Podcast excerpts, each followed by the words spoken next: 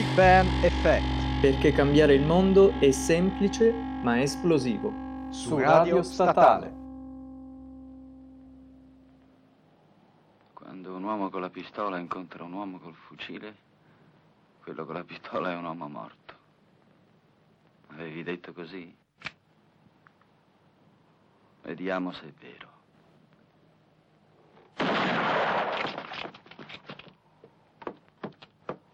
Per quei pochi di voi che ancora non avevano mai sentito questa citazione, io e Samuele oggi vi presenteremo il film Per un pugno di dollari di Sergio Leone e del 1964. Abbiamo deciso di dedicare questa puntata a questo film perché fa parte del filone degli spaghetti western. Joe, interpretato da Clint Eastwood, è il nostro protagonista Egli è un pistolero che viaggia da solo e arriva a San Miguel sul confine del Messico. Qui incontra due famiglie, i Rojo e i Morales, che si fanno la guerra da anni per il controllo del contrabbando. Il nostro eroe fa il doppio gioco e cerca di aizzarle allo scontro finale. Questo film è il primo capitolo della famosa trilogia del dollaro firmata da Sergio Leone, che comprende anche per qualche dollaro in più del 65 e il famosissimo Il buono, il brutto e il cattivo del 66. La pellicola è stata girata nel deserto di Tabernas in Almeria, Spagna. La trama non è nulla di speciale. Per un pugno di dollari non è certamente il primo western italiano, lo hanno preceduto almeno una ventina di altri titoli. Cosa poi non da poco, il, il genere, il genere cinematografico del, del, western era considerato sul viale del tramonto e per questo motivo la produzione non era peraltro disposta ad investire grandi cifre nel soggetto che Leone gli aveva presentato. Leone, durante la fase di, di, stesura del film, si concede, diciamolo in modo eufemistico, una sbirciatina ad eh, un'opera del regista Akira Kurosawa, regista giapponese, autore della Sfida del Samurai, un film del 1961. Akira Kurosawa è un gigante del cinema giapponese, soprannominato dai più l'imperatore del cinema nipponico, ma eh, lui preferiva definirsi uno schiavo della settima arte è autore, oltre alla già citata Sfida del Samurai, di altri due grandi classici del cinema giapponese, ovvero I Sette Samurai del 1954 e Rashomon del 1950, entrambi premiati con il Leone d'Oro al Festival del Cinema di Venezia. La trama di questo film, infatti, eh, e adesso lo noterete, è molto simile a quella eh, che eh, vi ha raccontato Antonino prima. Infatti, la sfida del samurai narra le vicende di eh, Sanjuro, questo il nome del protagonista, che eh, appunto si trova catapultato nelle vicende di un piccolo villaggio del Giappone feudale, in cui appunto questo eh, samurai dal passato oscuro e dal nome sconosciuto ai più si trova coinvolto in una lotta eh, sanguinosa tra famiglie per il controllo della comunità. La spada insuperabile però di Sanjuro non farà sconti e riporta presto la pace nel villaggio. Memorabile lo scontro tra il suo antagonista armato di pistola e lui armato di eh, spada. Sì, in effetti anch'io la prima volta che vidi la sfida del samurai notai subito la somiglianza tra le trame e il finale è veramente spettacolare. Questa troppa somiglianza tra le due pellicole trascinerà poi Leone in una causa legale che vedrà coinvolto appunto il regista italiano e il regista nipponico che non perde tempo per accusarlo di plagio. Leone comunque gli riconoscerà una quota sugli incassi internazionali e i diritti di distribuzione in alcuni paesi asiatici. Non perde del tutto la causa perché? Perché ehm, c'è un particolare. Nello svolgimento di questa causa, Tonino Valeri che era l'assistente alla regia, fece notare ai legali che difendevano Leone che entrambe le pellicole erano debitrici della commedia di Goldoni Arlecchino servitore di due padroni. In questa commedia il um, protagonista è Truffaldino, egli era servo di due padroni, però il suo scopo il suo unico scopo era quello di mangiare a sazietà e per questo mm, cerca tramite dei sotterfugi di ingannare entrambi i padroni e di creare solamente equivoci e guai. Come affermò lo stesso Leone nel libro di eh, Christopher Frayling, Sergio Leone Something to Do with That, pubblicato nel 2000, fu così che Goldoni divenne l'ispiratore del western all'italiana.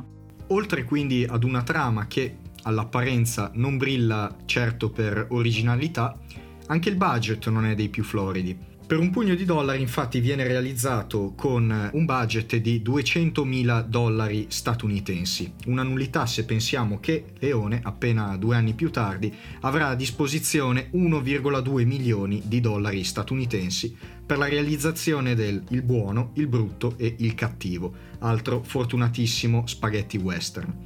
Altro particolare non da poco che non possiamo certamente dimenticare è il fatto che il film sia stato realizzato in una sorta di coabitazione con un'altra pellicola. Condividevano infatti lo stesso set e lo stesso cast. Stiamo parlando di Le pistole non discutono, per la regia di Mario Caiano, un film considerato dalla produzione senza dubbio più promettente della pellicola di Leone. Altro particolare che non possiamo eh, trascurare, che non possiamo dimenticare, è il fatto che il ruolo di protagonista sia stato assegnato alla fine all'ultimo degli ultimi, ovvero ad un tale Clint Eastwood, allora uno semi sconosciuto a cui si diedero 15.000 dollari di compenso e un biglietto di classe economica per raggiungere l'Italia in fretta e furia. La lista degli esclusi vanta davvero dei nomi eccellenti, e il più famoso è sicuramente James Coburn, che accettò sì la parte ma chiese un compenso troppo alto. James Coburn è un pezzo da 90 di Hollywood proprio perché ha dato vita all'agente Flint, l'antagonista principale delle pellicole di 007 o James Bond se volete. Per attirare più persone possibili, Sergio Leone decise di ignorare le regole del codice ICE. Il codice AIS è un regolamento in vigore dal 1934 al 1967 negli Stati Uniti e inventato da Will Hayes, politico statunitense repubblicano. Era un codice di autocensura vigente tra le case di produzione cinematografiche americane, quelle più importanti e stabiliva che cosa fosse moralmente accettabile da vedere in un film e che cosa fosse invece sconveniente mostrare allo spettatore. Secondo il codice non ci sarebbero dovuti essere nella stessa scena spari e vittima simultaneamente. Questo ha contribuito alla novità dell'approccio di, di Leone. Bisogna dire che Dopo il 1948, e quindi dopo la sentenza al tribunale Paramount, venne abolita e resa illegale la concentrazione verticale. Infatti, che cos'è? La concentrazione verticale consiste nell'avere la casa di produzione cinematografica anche come distributrice dei film. Dopo il 48 questa distribuzione venne affidata a enti separati e per questo le case di produzione avevano meno potere. Un altro fattore rilevante per la caduta del codice AIS è l'introduzione della televisione, arrivata da noi in Italia nel 1954. Quindi si cercarono nuovi modi di ottenere pubblico nelle sale cinematografiche. Uno di questi è appunto andare contro il codice AIS e trovare nuovi modi di fare cinema che avrebbero attirato soprattutto i giovani nelle, nelle sale. La realizzazione della pellicola quindi si svolge in un clima che potremmo definire di, di sfiducia. Il film, come precedentemente detto, è un film di ripiego, una produzione affiancata ad, ad una pellicola che appunto si, si presuppone sia molto più, più promettente. Questo clima di, di, sfiducia si ripercuote sia tra le persone che eh, vengono cercate come collaboratori del film, su tutte Charles Bronson, che era stato interpellato appunto per un ruolo di, di protagonista. Definì il copione dei, per un pugno di dollari uno dei peggiori mai letti e pensate Henry Fonda, il suo manager, si rifiutò categoricamente di, di farglielo leggere. Un altro particolare interessante che testimonia quanta sfiducia ci fosse intorno alla realizzazione di, di, questo film è il fatto che Gian-Maria Volonté, colui il quale interpreterà magistralmente il ruolo del letale trafficante di alcolici Ramon, con cui poi Joe si, si scontrerà nella scena finale, Gianmaria Volonté accettò eh, la, la, parte solamente perché gli garantiva quanto bastava per saldare un debito che aveva contratto dopo una fallimentare produzione teatrale da lui appunto allestita. Altro eh, particolare appunto che eh, alimentava il clima di, di, dubbiosità intorno alla realizzazione della pellicola è sicuramente il fatto che si eh, trattava di una serie impressionante di, di, talenti che però non avevano avuto ancora un banco di prova vero e proprio. Erano quelli che gli inglesi definirebbero degli underdogs o degli outsider nel gergo più, più colloquiale ovvero eh, un manipolo di, di, mestieranti sui quali nessuno avrebbe scommesso nemmeno una lira. E quindi eh, tutto ciò faceva veramente da ostacolo nell'intuire che cosa realmente si stava materializzando su, su pellicola, ovvero un capolavoro eh, assoluto che vedeva appunto anche la colonna sonora dell'indimenticato Ennio Morricone, scomparso appunto quest'anno, nel luglio del, del 2020. Morricone che però viene ingaggiato anche lui come Clint Eastwood per vie diciamo traverse. Infatti, originariamente la colonna sonora di Per un pugno di dollari doveva essere composta da Angelo Lavagnino, ma poi eh, la produzione consigliò a Leone Morricone perché è già avvezzo nel realizzare colonne sonore per film western. Morricone infatti aveva diretto l'orchestra che aveva realizzato la colonna sonora per Duello nel West. Altro fatto molto curioso nell'incontro tra i due, quindi tra il regista Sergio Leone e il eh, compositore romano Ennio Morricone, i due scoprirono eh, appunto di essere stati compagni di scuola al tempo delle elementari. Pensate che sorpresa.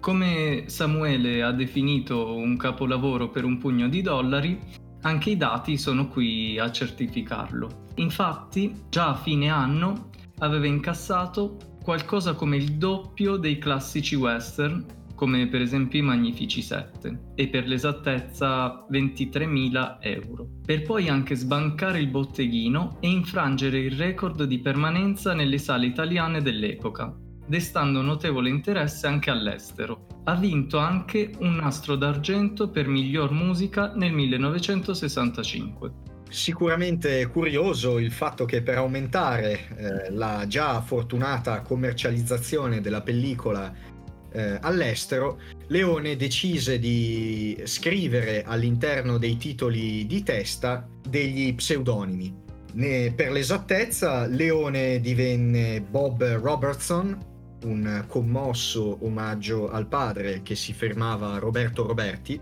Il direttore della fotografia, che compì un lavoro magistrale, Massimo Dallamano, divenne così Jack Dalmas. Gianmaria Volonté, nel già ricordato ruolo dell'antagonista di Joe, divenne John Wells e Morricone, Ennio Morricone, divenne in alcuni titoli di testa Dan Savio e in altri titoli di testa Leo Nichols. Lo spaghetti western è un raro esempio di innovazione che influenza i suoi stessi modelli d'origine, come dimostrano i numerosi attestati di stima da parte di registi e pellicole che lo ammirano e ne traggono ispirazione. Per esempio Quentin Tarantino. Che ha girato su questo stile The Hateful Eight e anche Django Unchained, quest'ultimo un omaggio al film di Sergio Corbucci Django, dove Franco Nero interpretava il personaggio principale e oltretutto Franco Nero fece un cameo nel film di Tarantino. Vorrei anche ricordare un aneddoto di Tarantino che ha raccontato in un'intervista. Il suo film preferito è Il buono, il brutto e il cattivo egli fu uno di quei ragazzi attratti dal cinema di Leone negli anni 60 e racconta che a quei tempi le generazioni più vecchie consideravano i film di Leone e gli spaghetti western in generale dei film western di seconda categoria. E eh, questo a dimostrare la vera e propria innovazione e il cambio generazionale del cinema di Sergio Leone.